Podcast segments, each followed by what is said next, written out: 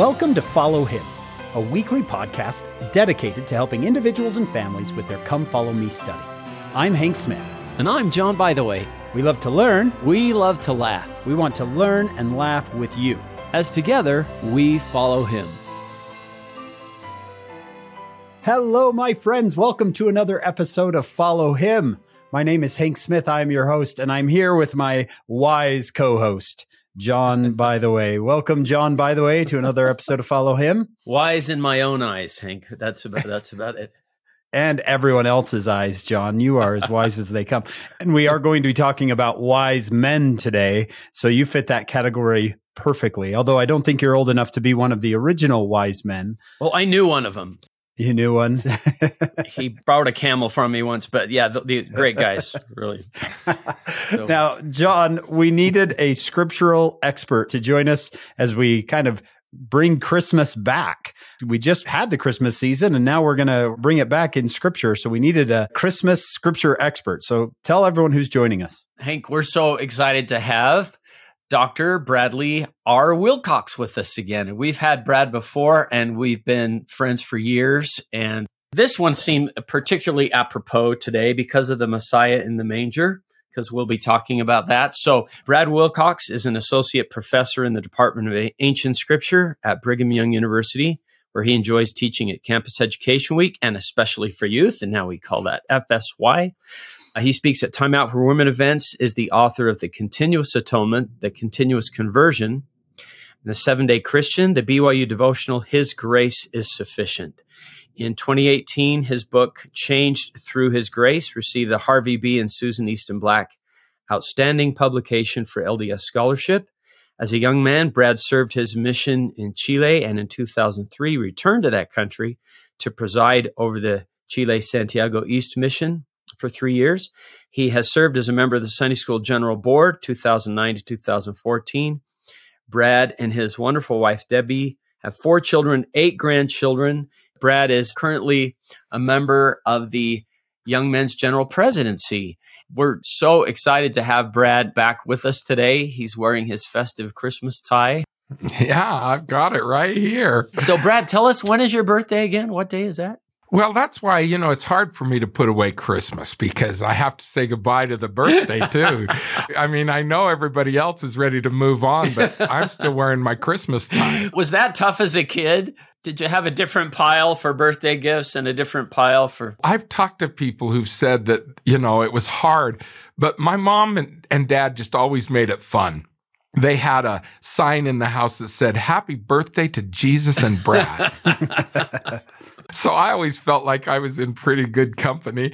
And it was funny because my mom did have a tradition of putting up two trees. So she had one that was the Christmas tree, one that was my birthday tree.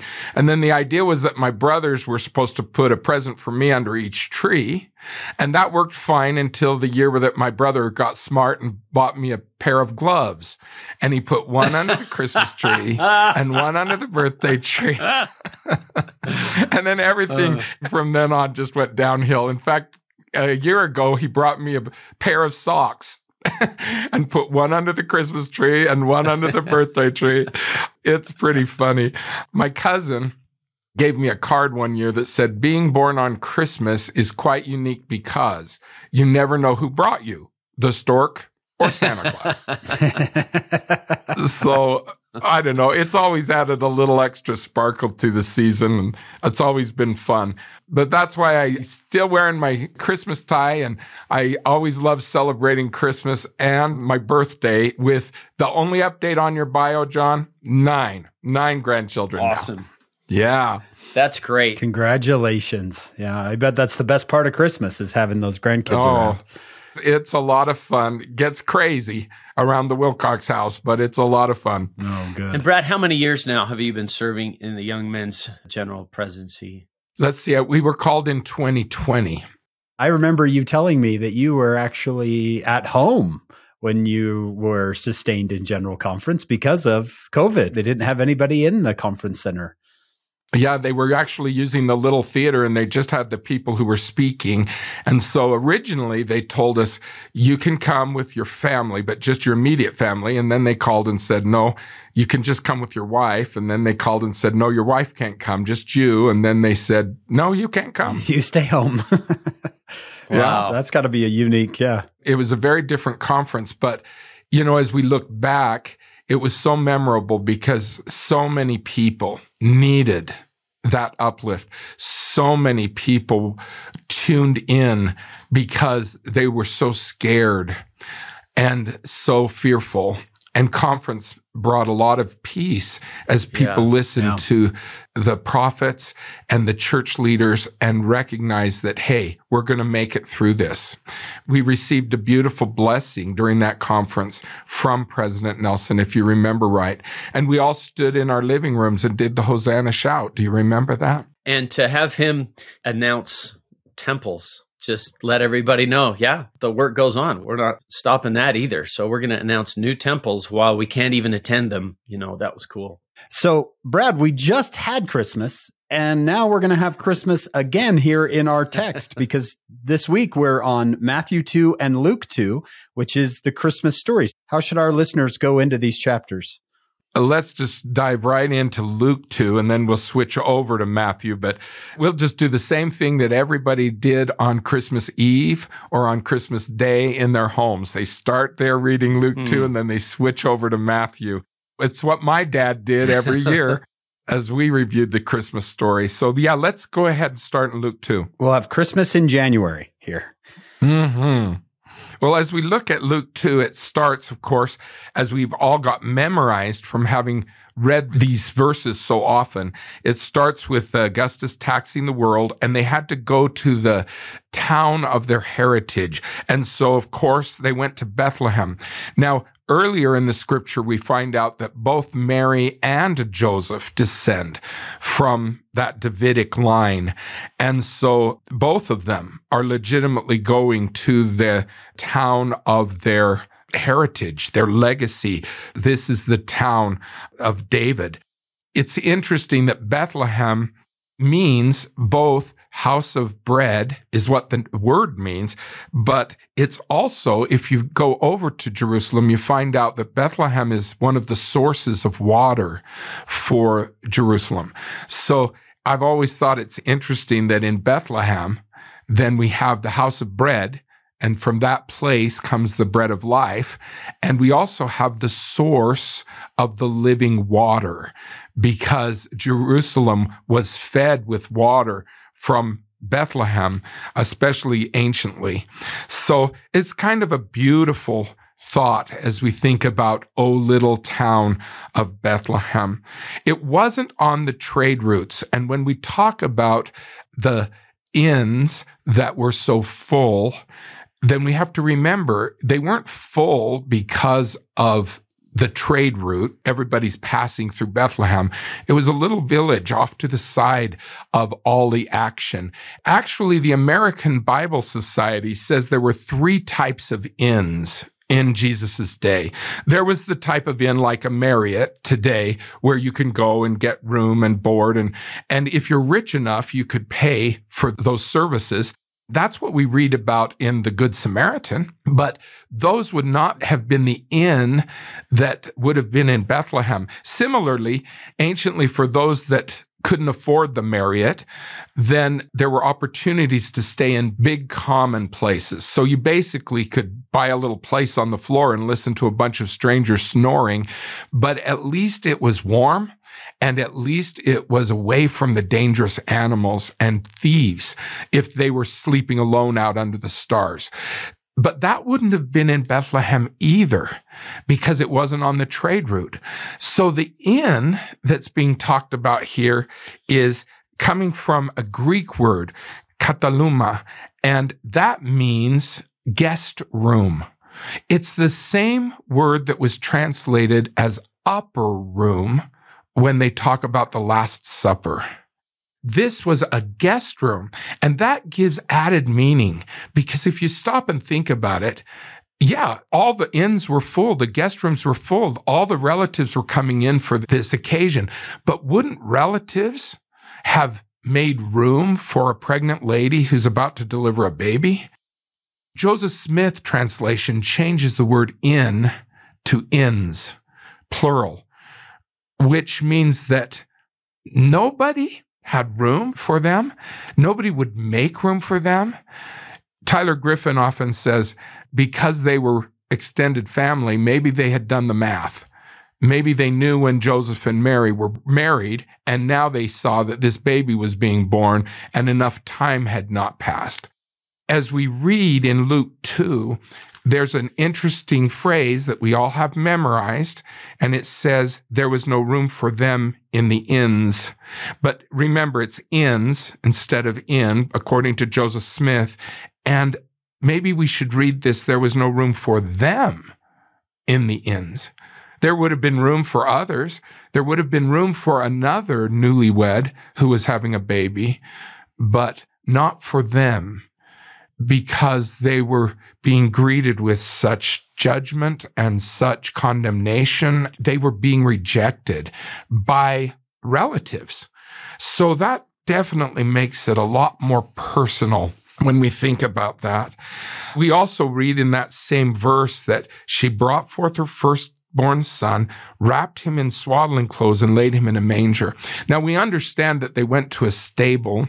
When I was a little child, I grew up in Ethiopia, Africa. And when we came back from Ethiopia, my parents took me through the Holy Land with my brothers so that we could be there and see it. And so I have wonderful memories, but just little kid memories, just little kid memories. Under the Temple Mount, even today, there's a place that they call Solomon's Stables. It's basically the arches that are under holding up what's now the Dome of the Rock. They don't let tourists go there now, but back when I was there as a young child, we got to go down and climb around down in those Solomon's Stables. And it was really cool to be there. But all I remember is having to go to the bathroom so bad, so bad, and there was no place. I wasn't thinking about the place. I was thinking just like a little kid. And the same thing when we went to Bethlehem. I was so upset that there wasn't a stable. And instead, there was this big church over a cave. And I thought, no, Jesus wasn't born in a big church. And I was so frustrated because I wanted to see that stable. But of course, the church is built over where the stable would have been. And the stable probably was a cave. And the manger, a stone manger. In French, manger is manger, which means to eat. How beautiful that Mary brought forth that firstborn son and put him in a stone manger because he was going to be the bread of life, the living water, and they needed to partake of that. Let's turn to John 6, 56, and it says, he that eateth my flesh and drinketh my blood dwelleth in me, and I in him. So Mary is putting food, nourishment in the manger for us to come and be invited to partake, being invited to eat. I speak Spanish, but I don't speak French, so I hope I said that word right, manger. Well, let's look at one more thing from that verse 7 in Luke 2. It says she wrapped him in swaddling clothes. Yeah. It's not uncommon for people to wrap babies in swaddling clothes today. They kind of take a length of cloth and just wrap that baby up like a burrito. My daughter in law would always do that with her kids because you don't want the baby to scratch himself. You don't want the baby to poke himself in the eye. And I think from what I'm told, it helps the baby feel, I mean, I would feel trapped, I think, but they say it helps the baby feel safe and secure, kind of as if the baby's in the womb again. So there's a beautiful thought in her wrapping the baby with swaddling clothes, but I assume that most babies back then were wrapped in swaddling clothes. Why would that be a sign to the shepherds that this baby would be wrapped in swaddling clothes? Why would that be a sign to them? Jack Welch has done some fascinating research, and he talks about how when couples were married anciently in Jewish weddings, they would tie a band around their arms loosely, symbolizing their union. And that's where we get the term tying the knot. Isn't that interesting? Well, then this band would often be embroidered with symbols from the family's heritage, with colors representing the family. So this would be something special that a bride would save from the wedding, just like brides today will save their wedding dresses or save, well, now they even can save the flowers that they had. Have you seen that? Where they kind of bubble wrap the flowers. so in the same way, Mary and Joseph may have saved these bands. And Jack Welch says that when a baby was new, often they would wrap the baby not just in swaddling clothes, but they would wrap the bands, this band from the wedding around the baby. Now, if that's the case, and we don't know whether it was or wasn't, but if that's the case, then surely this would have been a sign. I mean, today they worry about swapping babies. They'll put a little wristband around the baby's wrist or around the baby's ankle because they don't want to swap babies in the hospital. So maybe there was a practicality in wrapping this family band around the baby because it would say, Hey, this is my baby. It's not your baby. Don't get mixed up. But also symbolically, this speaks of the heritage. They were coming to Bethlehem because that was the town of their heritage. So these bands may have been blue and white, the same blue and white we see in Israel today, For which Bethlehem. were the colors of the royal lineage of David. Maybe they would be embroidered with lions or lambs because David was a shepherd lion, the royal symbol of royalty in Judah. So who knows? Maybe these bands were special and unique enough that when the shepherds would come to see, then they would recognize that this is the son of David and the son of God. That's verse 12. You shall find the babe wrapped in swaddling clothes with certain symbols on them there's probably a lot of babies with swaddling clothes, but I can't imagine there's too many babies lying in an animal trough. Yeah. Brad, do you remember when Sister Becky Craven, she spoke at one of those first presidency Christmas devotionals and she talked about swaddling clothes. And it was almost like I think it was an ad lib. She just looked at all of us and said, every once in a while, all of us could use a swaddle. yeah. Kind of like a good hug. Yeah. Just wrap me up like a burrito. yeah. That was beautiful. So that would be a very unique sign to them. And these shepherds, again, we have to remember that they were not ordinary shepherds. In Alma, 1326 in the Book of Mormon, we read that Christ's birth shall be made known unto just and holy men by the mouth of angels. So these shepherds were just and holy men. We learn from Bruce R. McConkie and James Talmage that they were the shepherds who were watching over sheep that were bound for the temple. And why did they need to watch over them at night? Well, because the sacrifices had to be of the firstborn. So the shepherds needed to pay special close attention because these were shepherds that had to witness the birth of the firstborn and be able to verify that this sacrificial lamb was indeed the firstborn.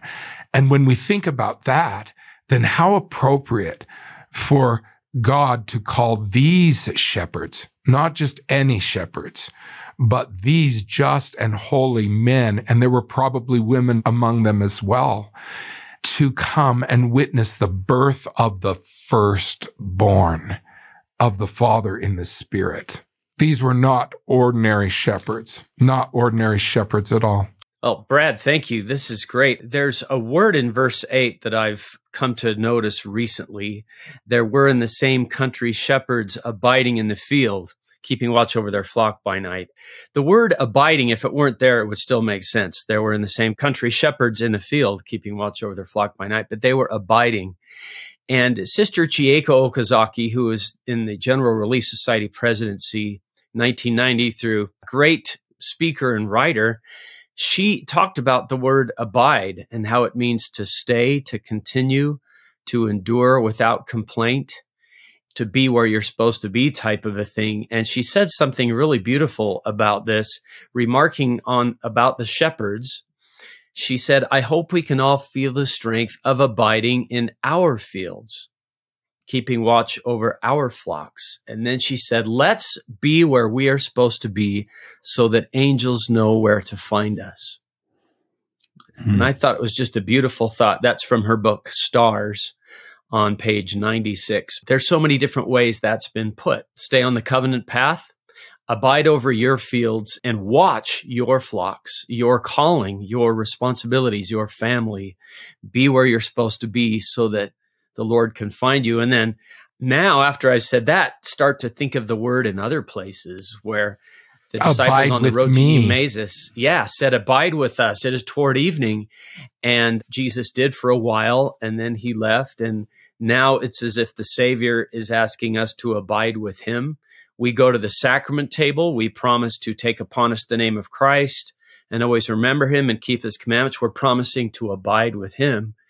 And then what do we hear that they may always have his spirit to be with them? he's going to abide with us. There's a lot behind that wonderful little word there of just abiding. And I thought Sister Okazaki pointed that out beautifully.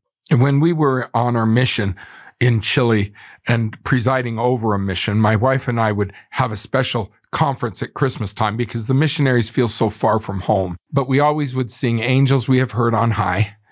And afterwards, we would share with the missionaries the thought that it's only as you're out in the field, like you say, abiding, keeping watch over the sheep, that the angels did come to those that were busy tending sheep and that these missionaries were away from home. They were away from their family traditions, but they were tending sheep.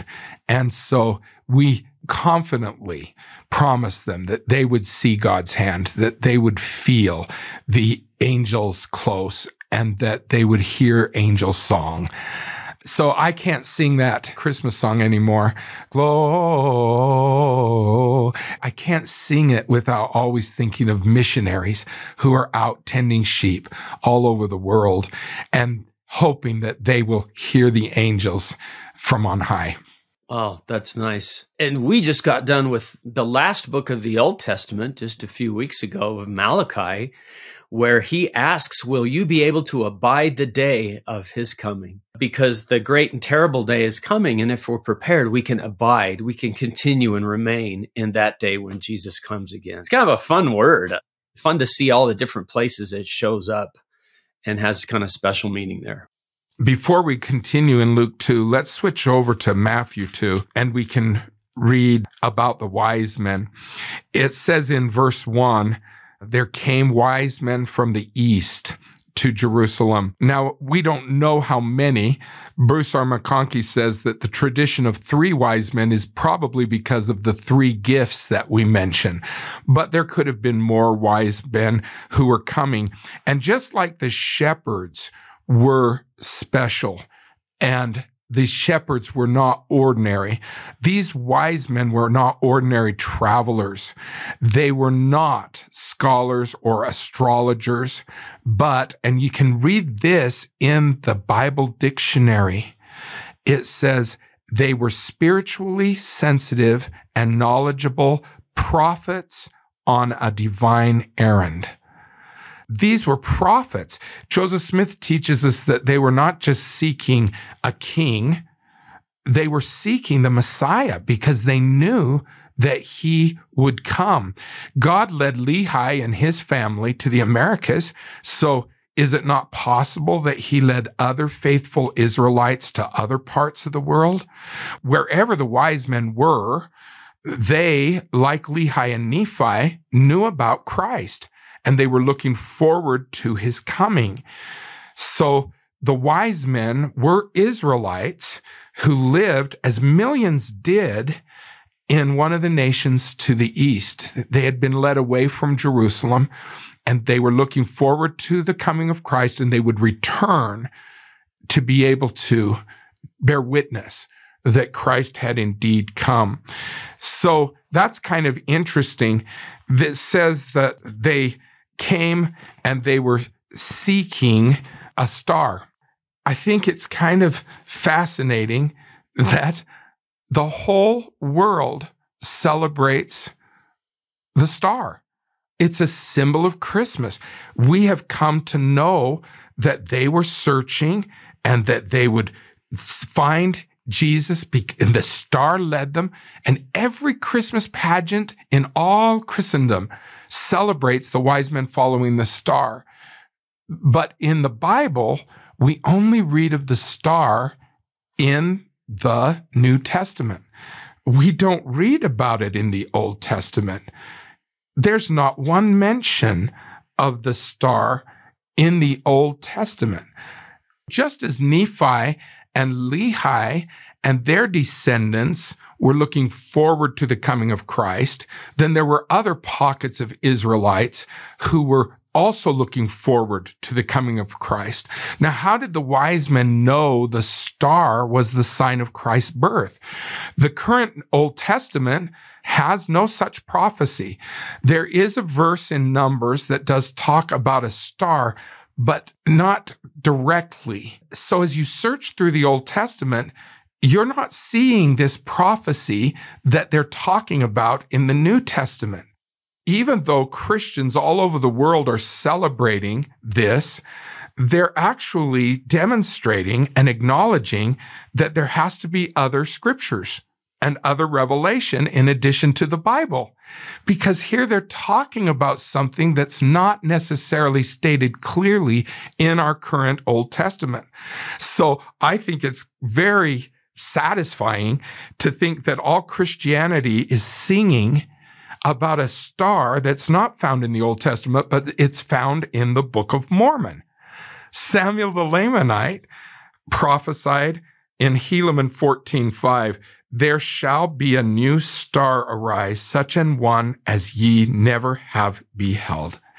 Now, of course, the wise men would not have read about the star in the Book of Mormon scriptures, but just as prophets in the Americas knew about the star, then there had to be additional scripture and there had to be a revelation of the star to these wise men to know that that's what they were looking for. Beautiful. Brad and Hank, when I was growing up, we used to watch the Ten Commandments movie. Remember Charlton Heston, the Ten Commandments? Oh, yeah. They used to show it on TV. You didn't have a video of it, you had to just watch it on TV. And they showed it around Easter, oddly. They always showed the, the Ten Commandments and Charlton Heston being Moses. And I think Don Knotts read for that part, but didn't get it. Anyway. Don Knotts, your hero. yeah. I don't know why. They, they're so similar. But they're. Uh, you could do it, John. You could do it. Now let my people go. I you know Ramses. He's my brother. let my people go. I'll throw you in the Mayberry jail. so at the very beginning of the movie, the Seti, the father of Ramesses in the movie, he's with his priests, and the priests say, Hey, there's word of a deliverer among the slaves. And one of the priests goes, A star proclaims his birth. And it's interesting that if you watch the beginning of the movie, it says we're taking this from the Old Testament and the works of Josephus. And we've mentioned him on the podcast before, this Jewish historian that wrote about three volumes. It was interesting to me that there was a new star for Moses, evidently, according to Josephus. And Moses is such a strong type of Christ that it's kind of fun to see when the real deliverer comes that Moses foreshadowed there would be a star. That's a fun little note in the movie, The Ten Commandments from Josephus, a star at the birth of Moses. That's beautiful. Speaking of this star from Matthew chapter 2, verse 2, Neal A. Maxwell said this. He said, The same God that placed that star in a precise orbit millennia before it appeared over Bethlehem in celebration of the birth of the babe, has given at least equal attention to the placement of each of us in precise human orbits, so that we may, if we will, illuminate the landscape of our individual lives, so that our light may not only lead others, but warm them as well. I mean, the way he looked at the star and thought, man, the Lord must have placed that in its orbit long before it happened he's saying the Lord does that with each of us in our lives, places us in our precise human orbit. So I need to thank both of you for being in my orbit. I feel very blessed to cross planetary paths with you. It's a beautiful thought that God governs so closely the crossroads and the intersections of our lives. And the older I get, the more I can look back and I can see the truth of that. Not just hope that it's true, but I can see the truth as I see the people that God has woven into my life and the lives that I've been able to interact with in ways that have been so impactful. Brad and Hank, you'll love this. This is also Elder Maxwell. He said, just as the rising generation is here now by divine design, so are we who have been placed just ahead of them. Our lives and theirs have and will intersect many times before it is all over and not by accident. Yeah. And I think that's exactly right. I love to read this to young men leaders that there's a reason you're there where you are all this talk of this rising generation, well, they put you there too, to be in their orbit. We hear a lot about intentional parenting and intentional discipleship.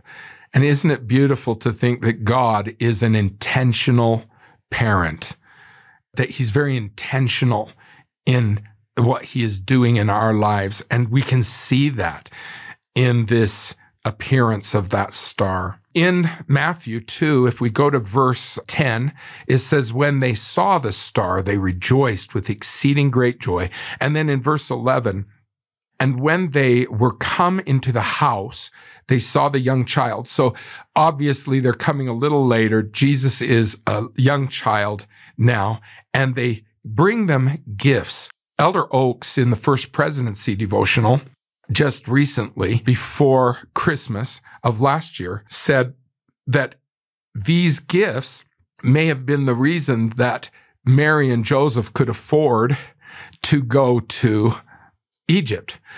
These gifts I had always thought of as just being very symbolic. But President Oaks reminded us that there may have been some practicality in these gifts as well.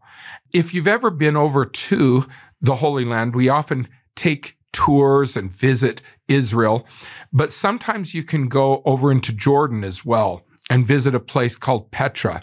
It's a remarkable place.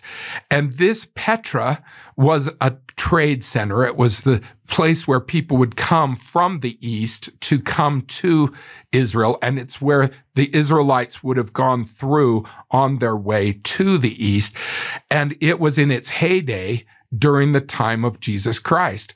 So as you visit Petra, people say, oh, well, Petra is a nice historical place, but there's no connection between Petra and the Bible.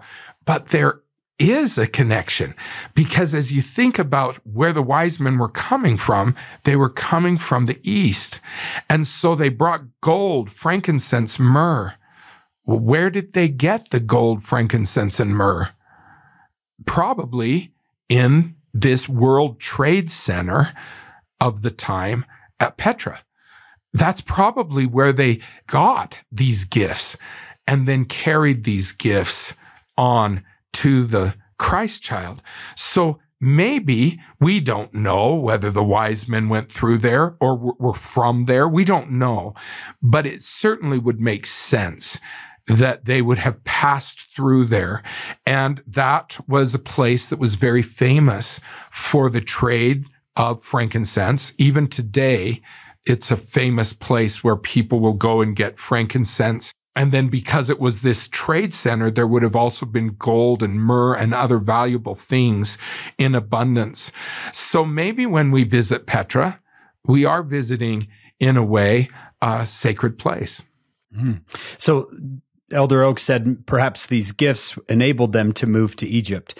That sounds much better than the song where it says, A child, a child shivers in the cold, let's bring him silver and gold. And I thought, he doesn't need silver and gold. He's shivering in the cold.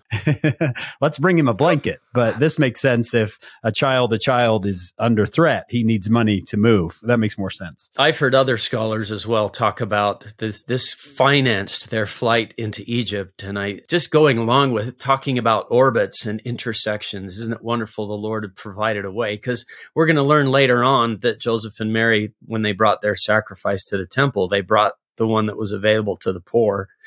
But the Lord helped him find a way to finance that flight into Egypt to save the Savior's life. So, despite their poverty, another evidence of the Lord working things together for them, I think. And you know, you can't speak about the wise men without speaking about Herod who was so fake when he, they first came to him and said, Oh, yes, tell me where he is so that I can worship him.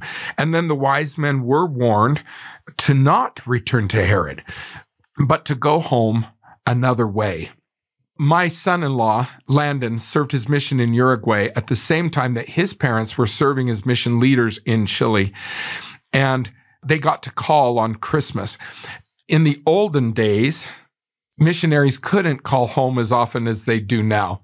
So a call home was something very special and anticipated because you finally got to talk with your parents and not just communicate through email or earlier letters.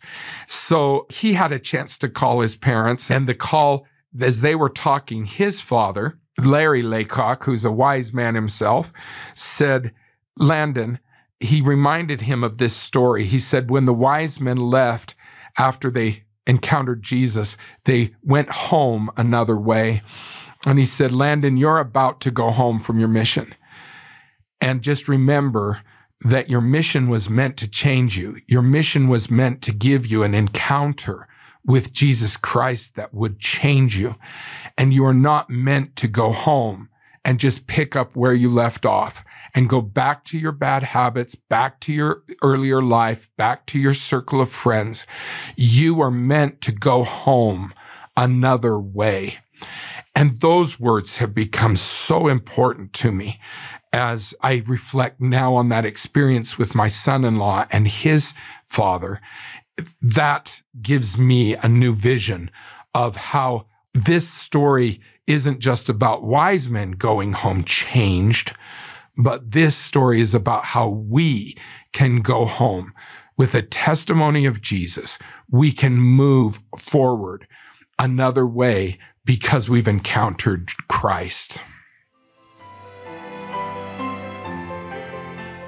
Please join us for part two of this podcast.